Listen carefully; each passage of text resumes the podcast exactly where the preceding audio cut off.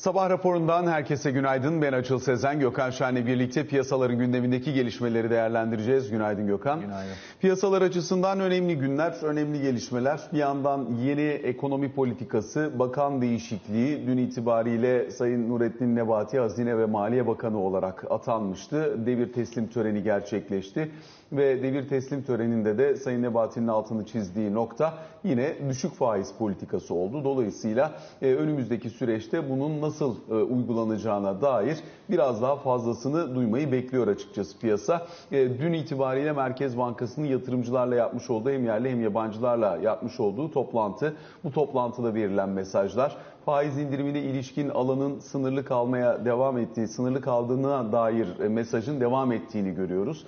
Dolayısıyla bir miktar bunları izleyeceğiz, takip edeceğiz. E, ve dün gece itibariyle de Fitch'ten gelen Türkiye'nin görünümünün negatife çevrildiğine dair haber. Bunun da detayları ön plana çıkıyor. Yurt dışında OPEC tarafından gelen haberler var. OPEC planlandığı gibi 400 bin varillik bir e, üretim kesintisi artışı ile devam ediyor yola. Dolayısıyla bunun petrol fiyatlarında önemli ölçüde etkisi var. Bu sabah baktığımızda %2 kadar yukarıda görüyoruz petrolü ama e, 71 dolar sınırında şu an itibariyle Brent. Varyant tartışmaları devam ediyor. Amerika Birleşik Devletleri'nde FED başkanlarından gelen açıklamalar artık ilk çeyrek itibariyle tapering biter ardından da faiz artırımı için hızlıca harekete geçmemiz gerekir diyenlerin çoğunluğa kaydığı bir ortam sunuyor bizlere. Genel olarak tabloyu böyle özetleyebiliriz. Bugün de tarım dışı istihdam verisi orada, enflasyon verisi içeride. Yine yoğun veri gündemine e, sahip bir gün olacak. Önce bir istersen Fitch'in Türkiye'nin görünümünü negatife çevirişiyle başlayalım. Diyor ki Fitch, kurdaki değer kaybı güven kaybına yol açıyor. Müdahale eğer Merkez Bankası'nın müdahalesi devam ederse rezerv kompozisyonu bir kez daha tartışmaya açılabilir. Merkez Bankası'nın son dönemde sürekli rehberlik değiştirmesinden bahsediyor. Enflasyon konusunda önce manşet sonra çekirdek sonrasında cari açık hedeflemesinin rehberlik istikrarı açısından bir miktar sorun yarattığından bahsediyor. Negatif reel faiz, para politikasındaki yönlendirme eksiklikleri, sürekli zayıf TL üzerine söylemler ve enflasyonda TL üzerindeki baskıyı artırmaya devam edecek diyor. Yıl sonu %25, gelecek yıl ortalaması da %20'lerde bir enflasyon beklediklerini aktarıyor. Ayrıca özellikle negatif reel faizdeki derinleşmenin de önümüzdeki dönemde finansal istikrar üzerinde risk yaratabileceğinin altını çiziyor. Yüksek reel ücret artışları cari açıkla sonuçlanabilir orta ve uzun vadede derler. Bir yıllık finansman ihtiyacı kabaca 168 milyar dolar civarında. Önümüzdeki süreçte de özellikle Moody'lerin sisteme olan güveninin sağlanması önemli olacaktır diyor. Hani kararın rasyonelini bu şekilde açıklayabiliriz herhalde. Moody'ler demişken bugün de Moody's var herhalde değil mi? Onlar Evet, da bir da değerlendirecekler. Ee, Fitch'in kararında tabii ilk önce herhalde söylenmesi gereken şey e, bir kere takvim dışı e, bir kararla gelmiş olması. E, rating kuruluşları normal şartlarda Avrupa e, standartları gereği işte Cuma akşam piyasa kapanışı sonrasında takvimde kendilerine ayrılmış, daha önceden duyurulmuş bir yer varsa e, ülkenin kredi notuna ilişkin bir açıklama yapıyorlar. Bu açıklama açıklama yapmak ya da yapmamak e, şeklinde oluyor. Olayın teknik boyutu. Bu bakımdan ilk önce herhalde yaklaşılması gereken yani kendileri de zaten açıklıyorlar. Biz acil bir durum olduğunu düşündüğümüz için e, yani bekleyemedik o günü. Çünkü çok sert bir kur hareketi oldu. E, o bakımdan da görünümü düşürdük diyorlar. E, niye bunu yapıyorlar? Yani kime raporluyorlar bunu? Normal şartlarda işte kendi müşterilerine ve Türkiye riski almak isteyen e, yabancı yatırımcıların e, Türkiye'deki risklerin işte aşağı yönlü ya da yukarı yönlü, olumlu ya da olumsuz anlamda e, hangi mertebede olduğunu anlamaları için rapor üreten kurumlar bunlar. E, işin teknik tarafı ve işte Perşembe gecesi gelmesi hadisesi bundan kaynaklanıyor.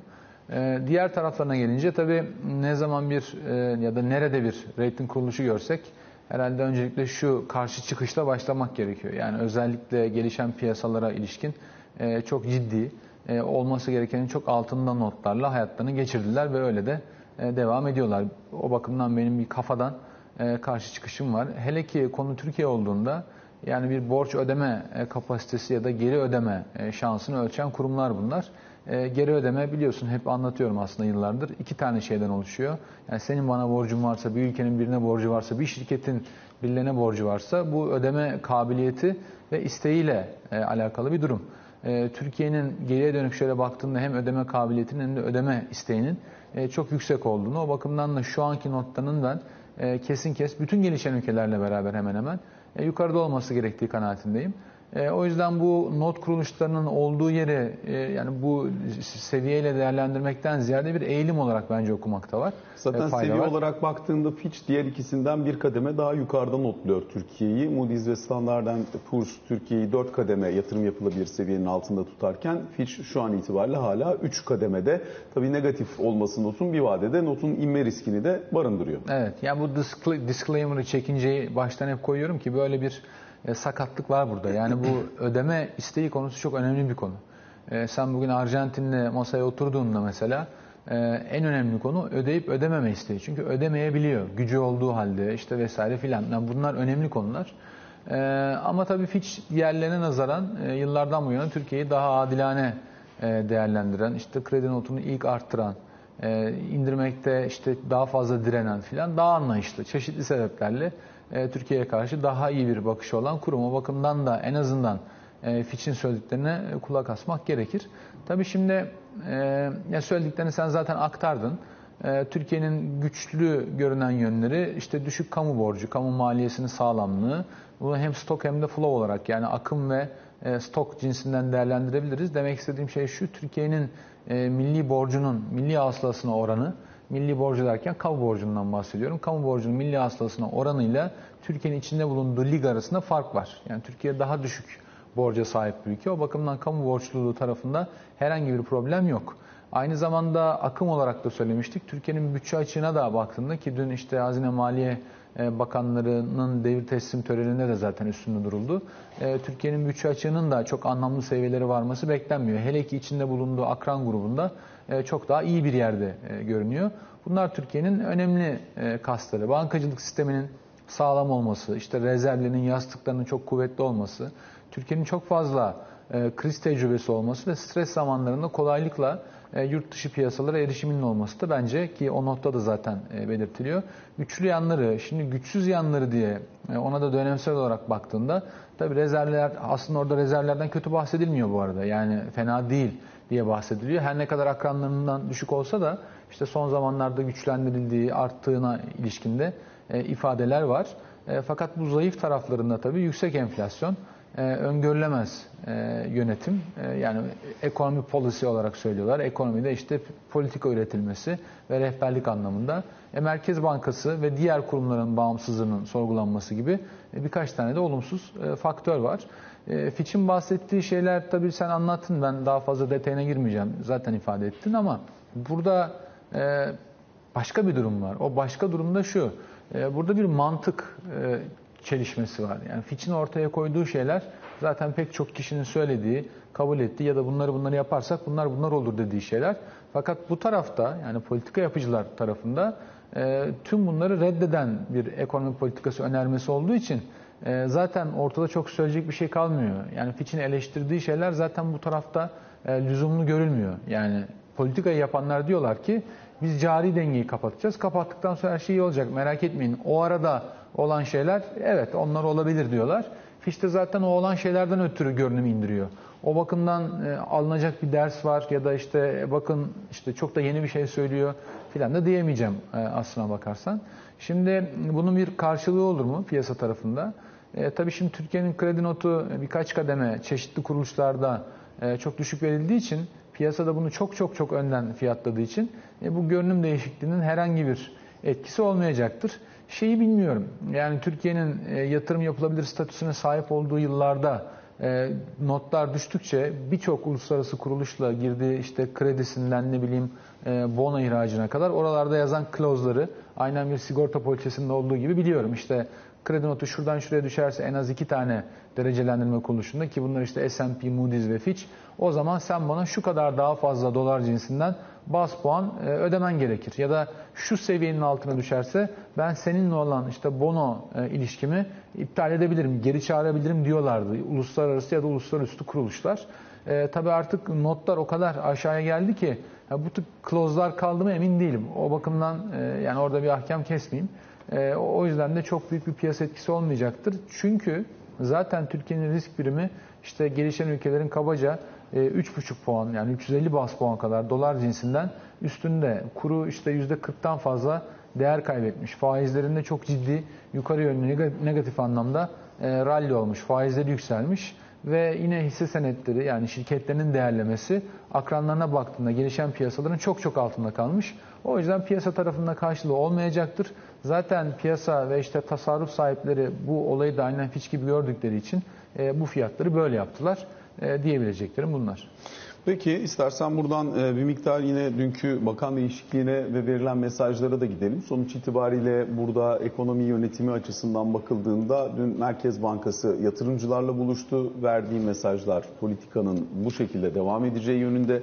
Bakan değişikliği oldu. Nurettin Bey de gelir gelmez zaten yine bu politikayla yola devam edileceğini net olarak ortaya koydu. Dolayısıyla şimdi yatırımcıların buna nasıl baktığı, bundan sonraki sürecin nasıl şekilleneceğine dair biraz daha e, ipucu almaya çalışılacak. Bugün gelecek olan enflasyon rakamı önemli. Çünkü Kasım ayı enflasyonu hakikaten belirleyici olacak gibi görünüyor. Çok yüksek kur hareketinin yaşandığı bir ay olması hasebiyle. Diğer taraftan da bugün kurun seviyesine bakarsak da 13.70'ler civarında bir fiyatlama var ki kabaca Merkez Bankası'nın müdahaleye başladığı yerlere geri gelmiş oldu. Ee, şimdi bakan değişikliğinin işte siyasi tarafını Ali anlattı, anlatır zaten. Ee, ekonomi mantığı açısından baktığında orada e, verilen mesajlara e, işte Sayın Nebati'nin verdiği mesajlar para politikasındaki mesajlarla uyumlu. O bakımdan e, kurumlar arasından e, farklı sesler yükselmesi konusu bitti. Bu da bir e, problemli. Çünkü de facto olarak uygulanan bir politika var. E, fakat bir yandan da uygulandığı reddediliyordu. Yani bizim bu yönde aldığımız bir karar yok deniyordu e, bakanlık tarafından. Şimdi bu politikanın tamamen sahiplenileceği bakımdan bir şey geldi, açıklama geldi. Bu bence hiç olmazsa yani kafa karışıklığını giderecek ve artık şuradayız ya da buradayızı niteleyecek bir açıklama. Onu, onu ben önemsiyorum. E, tabii bu politikanın başarılı olup olmayacağı ya da ne gibi sonuçlar doğuracağı o apayrı bir konu. E, yani o açıklamalardan e, farklı bir kulvarda e, ilerliyor. Şu ana kadar piyasanın, piyasadan kastımız da işte reel sektör, vatandaşlar ve minik oranda bir yabancı yatırımcı ya da kurumsal yatırımcı. Bunların verdiği tepkilere bakarsak onlar politikanın anlaşılamaz olduğunu ya da sonuçları bakımından e, irdelendiğinde e, bu tip e, piyasa hareketlerine yol açacağını söylüyorlar, ifade ediyorlar ve fiyatlıyorlar. Piyasa hareketlerinden kastımız da faizler inerken faizlerin aslında artması, faizler inerken riskin artması, faizler inerken döviz kurunun artması. Yani finansal koşullar sıkılaşır, Türkiye'nin riski artar. E, o bakımdan biz de TL dışı enstrümanlarda e, kendimize hal çare ararız. Piyasanın verdiği mesaj bu. E, o böyle bir ortamda e, yeni bakanlık başlıyor. Hayırlı olsun. Tabii Hazine Maliye Bakanlığı'na önümüzdeki dönemde çok fazla iş düşecek. Çünkü e, yani hem hazinesine hem maliyesine çok iş düşecek. E, tabii şimdi kontağı çevirdiğin anda aslında e, işte yeni ekonomi programı falan iyi hoş tabii de e, başka sorunlar da var. Yani sorunlardan kasıt yapılması gereken işler var. Onlardan bir tanesi şimdi Fitch'in de notunda var ama şimdi bu döviz artışı tabii yani öylesine bırakılacak umursanmayacak falan bir iş değil. Çünkü Türkiye'nin özellikle son 3 yılda 4 yılda döviz cinsinden kamu borcunda çok ciddi artışlar var. Şimdi bundan 2 sene 3 sene önce Türkiye'nin işte milli or gelirine oranla kamu borcu 28 puana kadar inmişti. Seviye tartışılabilir. Yani düşük mü olmalı, daha fazla mı olmalı? Bana göre kesin daha yüksek olmalı. Ama %28'den 40'lara, 45'lere, 50'lere artırılacak. İşte 47 tahmin ediyor galiba Fitch e, buraya doğru artırılacak kamu borcunun hangi koşullarda artırılacağı. Örneğin söylüyorum. Şimdi şeyi konuşuyoruz ya yani aldın eline işte bir şeyler bakacaksın yani bir sürü iş var. E, ne yapacaksın? Sadece döviz kuru arttığı için Türk lirası değer kaybettiği için Türkiye'nin kamu borcu artıyor. Bu, bu ne kadar mantıklı bunu konuşmalıyız. Ya da mesela ben şimdi cari fazla istiyorum. Şimdi cari fazlayı para politikasıyla vermeye çalışıp e, ülkenin ekonomisini iyice e, şeyleri tüketim falan aşağı çekip işte enflasyonu patlatıp cari fazlaya geçmek bir yol. Fakat para politikasını falan hiçbir işe bulaştırmadan onu orada e, bir gardiyan olarak enflasyonun gardiyanı ya da işte Türkiye'nin finansal istikrarının e, işte sağlayıcısı kurum olarak e, çünkü şeyi kontrol edecek TL'yi enflasyonu orada bırakıp ben kamu harcamalarıyla işte petrokimya tesisi kurulmasından tut da başka 50 tane şeye kadar borcu öyle arttırsam daha mantıklı değil mi mesela? Hem bu kadar e, büyük tantana kopmaz hem de insanlar Türk lirasından kaçmaz. Yani demeye çalıştığım Ya bir e, transformasyon düşünülüyorsa, sanayinin üretim motifinin değiştirilmesi düşünülüyorsa, buralarda istihdamı artırıcı çeşitli alanlar açılması planlanıyorsa bunu yine kamu borcunu artırarak yapabilirdik. Kamunun verdiği teşviklerle belli başlı alanları destekleyerek aynı şekilde kamu borcunu belli bir seviyeye çeker ama bu aradaki kaynağı o dönüşüm için kullanabilirdik. Şimdi para politikası böyle olduğu için para politikasını finanse etmek adına o borç gitmiş oluyor belli bir noktaya. E tabii yani o bakımdan e, bu- bunlar da e, tartışmaya açık konular. Tartışmaya açık derken yani ciddi şekilde tartışılması gereken konulardı. Artık geçti tabii çünkü devreye girdi. E, Böyle bir konu var. E, maliye tarafında da şimdi tabii enflasyon e, işte biraz olur ama biz şu tarafa doğru gidiyoruz dediğin şey çok büyük bir iş. E, o bakımdan da e, bakanlıkta devir teslim oldu. Oturdun. Şimdi önünde bir tablo var. E, o tabloda da tabii enflasyonun sonuçlarıyla mücadele etmek. Yani şimdi Sayın Bakan'ın önemli bir gündemi var. E, Eşen mobil sisteminde vazgeçilen vergiler. E, elektriği, gazı her tarafı sübvanse ediyor. Şimdi biliyorsun burada da çok konuşuyoruz. Ben de söylemekten nefret ediyorum ama yani daha çok zam gelecek enerjiye. Gelmek de zorunda. Çünkü bu sabah geldi işte mesela hem büyük sanayi kuruluşlarına doğalgazda zam var hem aynı zamanda elektrik üreticilerine %20 zam var. e, bu beklenenin çok altında. Yani E, şu anda haneye yok denilebilir ki yok. Yani 2 aydır 3 aydır olmuyor haneye zam. Fakat burada elektrik üreticisine yapmış olduğu zam ya da sanayiye yapmış olduğu zam dolaylı olarak ister istemez zaten etkiliyor haneyi de. E, tabii ki işte o en azından hani faturası geldiğinde e, vatandaş hani bize kızgın küskün olmasın hiç olmazsa başka hizmetlerden başka yerlere e, parayı versin biz bozuşmayalım e, şeyi. Bu tabii e, son yıllarda özellikle yani konu konuyu açıyor ama e, konuşmakta bir ziyan yok. Hepsi sonuçta bizim e, görev ve sorumluluk alanlarımız içerisine düşüyor.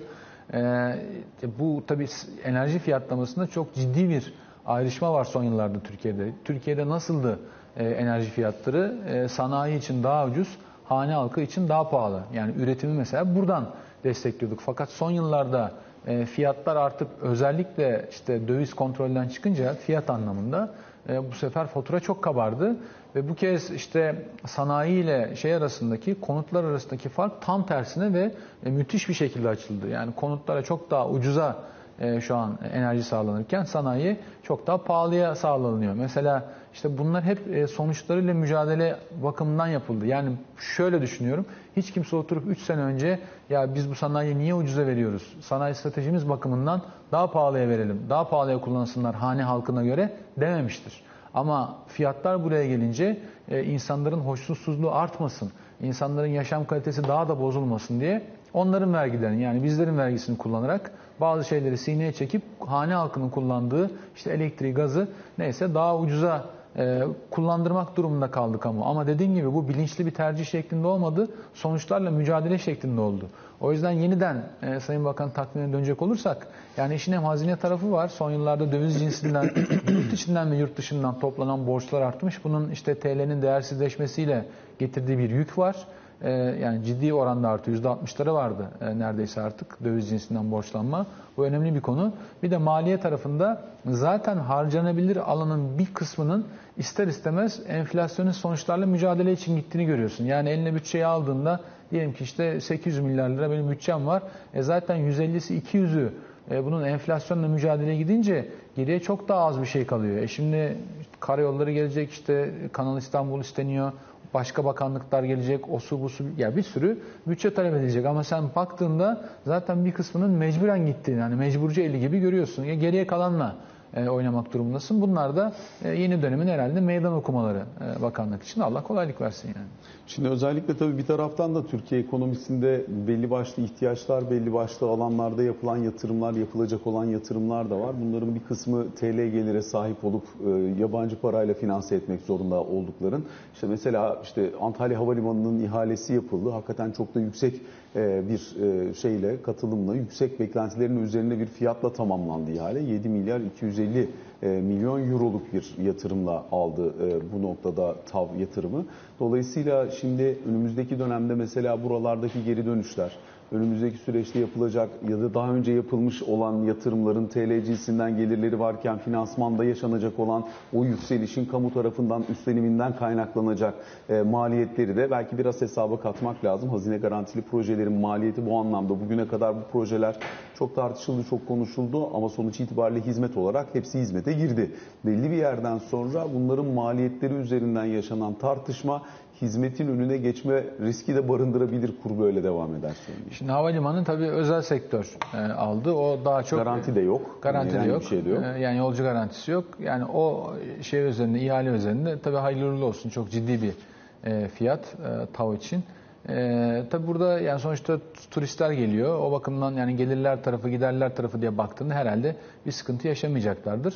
E, bir de tabii Bir de fiyat artışı da var. fiyat artışı var. Bir de bu durumda yani tabii şu anki Türkiye'nin durumunda e, şu an Türkiye'de tatil yapmak e, hemen hemen bedava hale geldi. Tahmin ediyorum e, turizmciler ciddi şekilde fiyatları artırıyorlardır.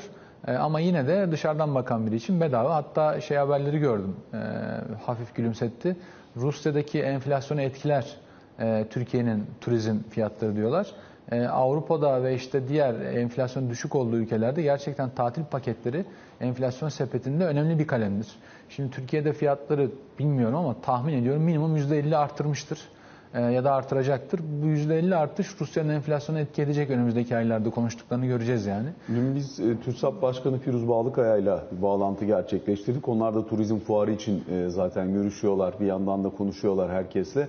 E, mesela erken rezervasyon yapın diyor. %50 civarında artış gelecek diyor önümüzdeki sene için. Yapmazsanız hakikaten çok yüksek fiyattan almak zorunda kalabilirsiniz. Bir de diyor Türk lirasındaki bu kadar değer kaybı otellerin yabancıya, yabancı konuğa olan ayırdığı kontenjanı ciddi şekilde artıracak. Yani yerlinin hem erişimi azalacak hem zorlanacak hem de yerliye ayrılan yer de azalacak. E biz ya tabii şimdi Firuz Bey'in söylediği e, doğru ama hafif hani nükte de olması bakımından şimdi biz tabii fiyatlar artacak diye tatil erken alacağız. E fiyatlar artacak diye arabada kuyruğa gireceğiz. Bulursan. Bulursan. E fiyatlar artacak diye işte evlere falan saldıracağız. E fiyatlar artacak diye işte Black Friday bilmem ne filan deyip işte efsane cuma, kara cuma Allah ne verdiyse e, onlara saldıracağız. Yani biz hangi birini yapacağız ben de onu bilmiyorum. E, ama tabii Ama ki işte enflasyon söylediği dediğin- doğru yani. işte enflasyon dediğinde böyle bir şey. Yani sonuçta sen sürekli devam eden ve yükselmeye devam edeceğinden emin olduğun bir enflasyonla yaşıyorsan Türkiye yaşadı bunları. Yani bizim 80'li yılların sonu 90'lı yıllarımızın neredeyse tamamı bu şekilde geçti. O yüzden enflasyonist ortam dediğim böyle bir şey. İnsanlar yeni tanışıyorlar. İnsanların çoğu hatırlamıyor enflasyonlu dönemi. Yani uzunca bir süre enflasyonsuz yaşandığı için enflasyon döneminde alınmış alınmıştır. Almazsan daha pahalıya alırsın. Sonuçta bu böyle yani. Bu Hani şey yani için bütün de- kalemler için geçerli yani. Ee, Mesela patronlar karar verecekler için de şimdi tabii şirketlerde çok ortalama konuşuyorum ama e, ikinci nesiller e, vardı. Şimdi yavaş yavaş üçüncü nesiller de gelmeye başladı. İkinci nesiller de zaten enflasyonu tam bilmiyorlar. Onlar da işte birinci nesil hayat, hayattaysa e, gidip ona soruyorlar e, eğer ki hayattaysa ya da işte iş çevrelerinde ya da işte takip ederek anlamaya çalışıyorlar. Çünkü 2000'li yılların başından bu yana yani 2003-2004'te enflasyonu hallettikten bu yana yaklaşık 16 15-16 yıldır Türkiye bunu bilmiyordu. 15-16 yıl demek yani mesela 70 yılında doğan biri işte kabaca iyi kötü biliyor enflasyonu. Yani işte 2000'lere kadar 30 yaş hani anca eline ekmek tutmuştu 80'lerin falan. ikinci yarısına itibaren doğanlar hemen hemen bilmiyor. Bilmek mümkün değil. O bakımdan bu ortamı yönetmek de e, kolay değil. Eskiler çok kolay bir biçimde hemen görüp ha olay belli oldu ben hemen şunları şunları filan diyerek e, işi götürebiliyorlar. E, tecrübe orada e, işe yarıyor ama yeniler için sıkıntılı bir ortam var. O bakımdan tabii Keşke o tecrübeye ihtiyacımız olmasa tabii de. keşke e, keşke ama hani bu da varmış yani yapacak bir şey yok. E, ne diyeyim ne konuşuyorduk? O zaman çok az şey de söyleyeyim. Turizm konuşuyorduk. Turizm fiyatlar her konuşuyorduk. şey Yani erken fiyatlar artacaktır. Ee, şu elektrik aklıma takıldı onu söyleyeyim. Mesela burada e, dediğim gibi ne yazık ki başka zamlar da gelmek e, zorunda kalacak. Çünkü şimdi şu şöyle bir konu. Yani bir mal gibi düşünelim. Belli bir maliyeti var. Belli bir maliyetle üretiliyor. belli bir maliyetle dağıtılıyor. Ondan sonra da kullanılıyor. Final kullanıcıya gelene kadar belki işin kaynağını filan devlet sübvanse ediyor ama sonuçta üretenler için fiyatın üretilebilir bir seviyede olması zorunlu. Şimdi bugün gelmeyen zam bir şekilde tarifelerde birikip zaten 2 ay sonra, 1 ay sonra, 3 ay sonra zaten mecburen gelecek. Yoksa malı üretmek mümkün hale gelmez. Hele ki işte elektrik talebinin e, rekor kırdığı e, üretimin çok canlı olduğu, kışınla geldiği şu aylarda e, yani herhangi birilerinin üretememesi yani milli güvenlik sorunu ve arz sorunu yaratacağı için ister istemez fiyatlar yukarı gidecektir. Bence yıl sonu enflasyon etkisi bakımından değerlendirilip bu ay 20 gelmiştir. Ocak ayı itibariyle yeni yılda daha da başka ne yazık ki artışlar geldiğini göreceğiz diye düşünüyorum. Turizm için şunu söyleyecektim aklıma geldi.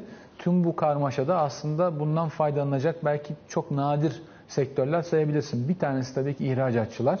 E, ikincisi de turizm. Turizm de sonuçta aslında bir e, hizmet ihracatı. Yani olan malın bir şekilde burada e, turiste satılması anlamına geliyor.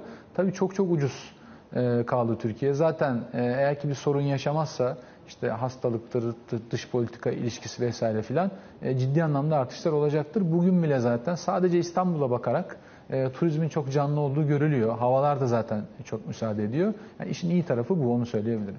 Peki biraz hızlıca yurt dışına da bakalım. Çünkü özellikle dünkü OPEC toplantısı oradan çıkan aynı şekilde yola devam kararı önemli. Fiyatlar belli bir yere kadar geldi. Arz talep dengesinde OPEC'in vereceği karar çok belirleyiciydi çünkü. Bugün baktığımızda 71 dolara yakın bir Brent petrol, 67,5 doların üzerine atmış bir Amerikan tipi ham petrol var elimizde. E işte bu yani çok konuştuk burada da Amerika'nın bu kadar çabasından sonra OPEC'in e, bir savaş açar nitelikte e, cevap vermesi beklenmezdi ama ben yine de fiyatların bu 70 dolar düzeyine düşmesinin OPEC'i e, ve işte OPEC Plus üyelerinin yani Rusya'yı da kattığımızda rahatsız edeceği kanaatindeyim. Zaten dün şöyle bir e, küçük müdahale olmuş e, toplantıya. İşte şimdi ve Ocak ayı arasındaki artış evet 400 bin varil planlandığı gibi olacak ama oraya tam Türkçe'ye çeviremeyeceğimiz ya da hani şimdilik falan diyebileceğimiz e, bir ifade koymuşlar. O şu anlama geliyor. Biz o zamana gidene kadar yani Ocak toplantısına gidene kadar eğer ki fiyatların daha da düştüğünü görürsek çünkü şimdi stratejik rezervleri falan da salma e, konusu gündemde. O zaman bu 400 bin artışlık varil artışını günlük e, biz revize edebiliriz diyor. Bunun Türkçesi bu. O bakımdan çok ciddi bir dalgalanma oldu fiyatlarda ve dünkü %4-5 düşüşler tekrar artıya döndü. 70 doların üstüne arttı. Yani ben yönü yukarı görüyorum. Çünkü omikron e, varyantının hala daha işte hafif geçeceği ve e, makro koşulları çok yumuşatmayacağı e, öngörüsüyle hareket ediyorum. O bakımdan da hala daha yukarı yönlü riskler var ama çok iyi oldu. Ciddi bir nefes aldık. E, çünkü ben yılı 90 dolara doğru da tamamlayacağımızı düşünmeye başlamıştım artık. E, açıkçası yılın son bir ayı için şu zamana kadar e, iyi e, tahmin ettiğimi düşünüyorum petrol fiyatlarını ama son bir ay için tamamen e, benim öngörüm dağılmış oldu. Piyasanın da bence öyle olmuş oldu ki bu kadar ciddi volatilite yaşandı. E, iyi haber. Umarım daha uzun süre burada kalır. Ama yani arz ve talep koşullarına baktığımda e, ben yönü yukarı görüyorum. Fakat tabii şimdi yıl sonu 90 dolar artık mümkün değil. E, kaçtan kapanır onu da kestiremiyorum açıkçası artık bu saatten sonra ama belli ki 75 dolara doğru bir e, hareketlenme isteği var. Yine de arada 15 dolar var. Türkiye'nin hem cari dengesi hem de e, enflasyonu bakımından iyi haber olacağı kanaatindeyim. Bugün bir de e, yine Amerika'dan gelecek olan tarım dışı istihdam verisi var. Orada da kabaca 550 bin civarında bir tarım dışı istihdam artışı bekleniyor Amerika Birleşik Devletleri'nde. FED başkanlarından gelen açıklamalar da var.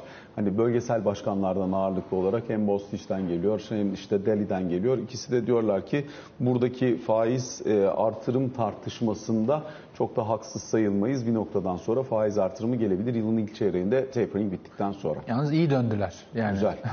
ama ne döndüler ama iyi döndüler. Ama iyi döndüler. Onu kabul etmek lazım. Ee, şimdi daha uzaktan takip edenler için şu oldu. İşte Amerika'da Fed e, enflasyonun Nisan'dan bu yana geçici olacağını savını ileri sürüyordu.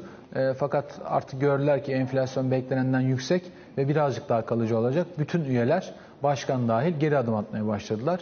Bunun Türkçesi de artık Amerika'daki varlık alımlarının yaz aylarından önce biteceği, tahminen bahar aylarında kıştan çıkar çıkmaz ve iki faiz artışının da kafalarda yer etmeye başladı. Tüm bu açıklamalar filan olanlar bitenler bundan kaynaklanıyor. Bir de işte omikron varyantı petroldeki düşüş derken Amerika'daki verim eğrisi şu an çok daha düşük bir enflasyonu fiyatlamaya başladı. Mesela başa baş e, ya da enflasyon telafilerine baktığında neredeyse %3'lerden 2.70'lere indi. Yani bir 30 bas puan aşağı sarktı. Uzun vadeli kağıtların faizi aşağı indi. Kısa vadelerin yüksekliğinde de hafif bir törpülenme oldu ama yani daha yavaş bir ekonomi, daha düşük bir enflasyonu fiyatlamaya başladılar. Bu mesela gelişen ülkeler için iyi. Mesela bizim dış dünyayla bağımız biraz daha kuvvetli olaydı e, iyi haber diyebilirdik ama yani herhangi bir sermaye akımı beklemediğimiz için hatta son veride ciddi çıkışlar da var. E, bizde çok etkisi olmayacaktır ama e, gelişen ülkeler için kötü bir haber değil. Peki kısa bir ara sonra Can Türkoğlu da bizlerle olacak kaldığımız yerden devam edeceğiz. Sabah raporunun ikinci bölümüyle karşınızdayız. Ali Can Türkoğlu da bizlerle birlikte. Ali Can günaydın. Günaydın, günaydın. Özellikle bakan değişikliği meselesi biz işin ekonomik bacağını elbette konuştuk. Ee, sonuç itibariyle son kabaca 30 aylık süre içerisinde üçüncü kez bakan değişikliği gerçekleşmiş oldu. Ee, dolayısıyla aslında hem söylem olarak hem siyaseten ne anlama gelir, ne beklemek gerekir biraz tartışalım. E çok yoğun tartışması da var aslında siyaseten de. Çünkü muhalefet cephesinden de sert eleştiriler var. Ee, Cumhurbaşkanı Erdoğan'a da hükümete de yani bu yönde işte bir gece yarısı kararnamesiyle görevden af talebi kabul edilen ifadesi kullanılarak bir değişiklik yapılmasının Türkiye siyaseti açısından uygun olmadığını söylüyor. Muhalefet partiler özellikle Cumhuriyet Halk Partisi, İyi Parti kanadı dün mecliste de tartışmaları da yaşandı bu noktada. Devam edecektir. Yani e, hem muhalefetin bakan atamalarıyla ilgili usulen e, yapmış olduğu eleştiriler devam edecektir. Hem de Hazine ve Maliye Bakanlığı'ndaki bu koltuk değişimi ve uygulanacak politika ile ilgili tartışmalar devam edecek Türkiye'de. Çünkü çok uzun süredir de konuşuyoruz. Ee, özellikle işte hem seçim, erken seçim veya seçim gündeminde e, ittifaklar arasında bir kanat, Cumhur İttifakı kanadı 2023 Haziran'dan önce erken seçim olmayacak açıklamasını çok sık yapıyor. Millet İttifakı kanadı ise neredeyse her toplantıda hükümeti erken seçim kararı almaya çağırıyor bilindiği gibi. Ve bu seçim konusundaki gündem oluştuğunda e, ana tema, ana gündem maddesi de her zaman e, ekonomi olacak. Dolayısıyla Hazine ve Maliye Bakanlığı'nın şu ana kadar yürütmüş olduğu politika ve özellikle Sayın Bakan e, Nebati'nin de dün devir teslim töreni sırasında da bir kez daha üstünü altını çizerek ve vurgulayarak söylediği şekilde e, bu noktada e, işte düşük faiz ve yüksek büyüme politikasından vazgeçilmeyeceği ve bununla ilgili olarak e, ne yapılması gerekiyorsa bunların yapılacağı yönündeki açıklamaları da e, Türk siyasetine e, tüm siyasi partiler açısından yaklaşan seçimde göz önünde bulundurulduğunda en önemli madde haline getirecek. Dolayısıyla hem bu atama hem bu atamanın sonrasında bir süredir yürütülen politikanın doğruluğu yanlışlığı gelen tüm verilerle, tüm rakamlarla e, ve tüm açıklamalarla tekrar tekrar tartışılmaya devam edecek. Dolayısıyla biz burada siz burada her yayında ne detay konuşursanız biz gün boyu bu market ekranlarında hangi veriyi verirsek bunun siyaseten bir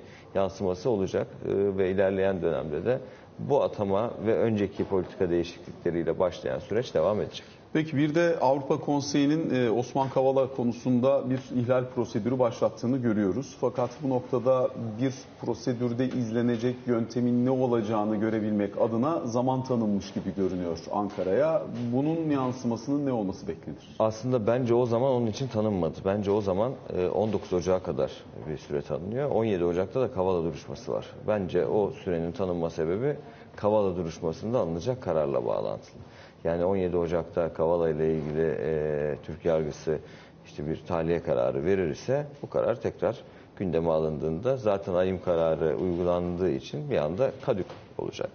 E, ama tekrar aynı yönde karar verirse yani Kavala'nın tutukluluğunun devamı yönde karar verirse işte o zaman ihlal sürecinin ne noktaya gideceği ile ilgili farklı kararlar alınabilir. İşte o hakkın alınması, üyelikten çıkarılması, Türkiye'nin Avrupa İnsan Hakları Mahkemesi'ne şikayet edilmesi gibi kararlar alınabilir. Bence bu süreç devam ediyor. Dün şimdi çok sert açıklamalar geldi Türkiye'den e, bu karar sonrasında Dışişleri Bakanlığı'ndan.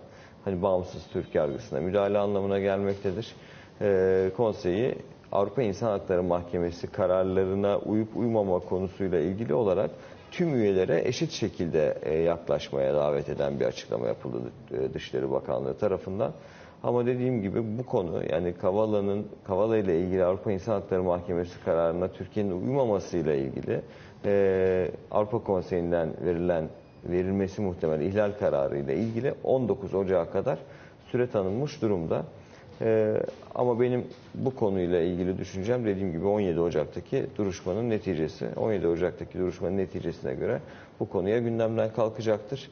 Ya da bir kez daha hani oranın ne olduğu, önemli olup olmadığı farklı bir tartışma konusu ama Türkiye bir kez daha bu sefer farklı bir kurumdan bir yaptırım kararıyla karşı karşıya kalacakmış gibi gözüküyor. Dış politika bu ara karışık zaten.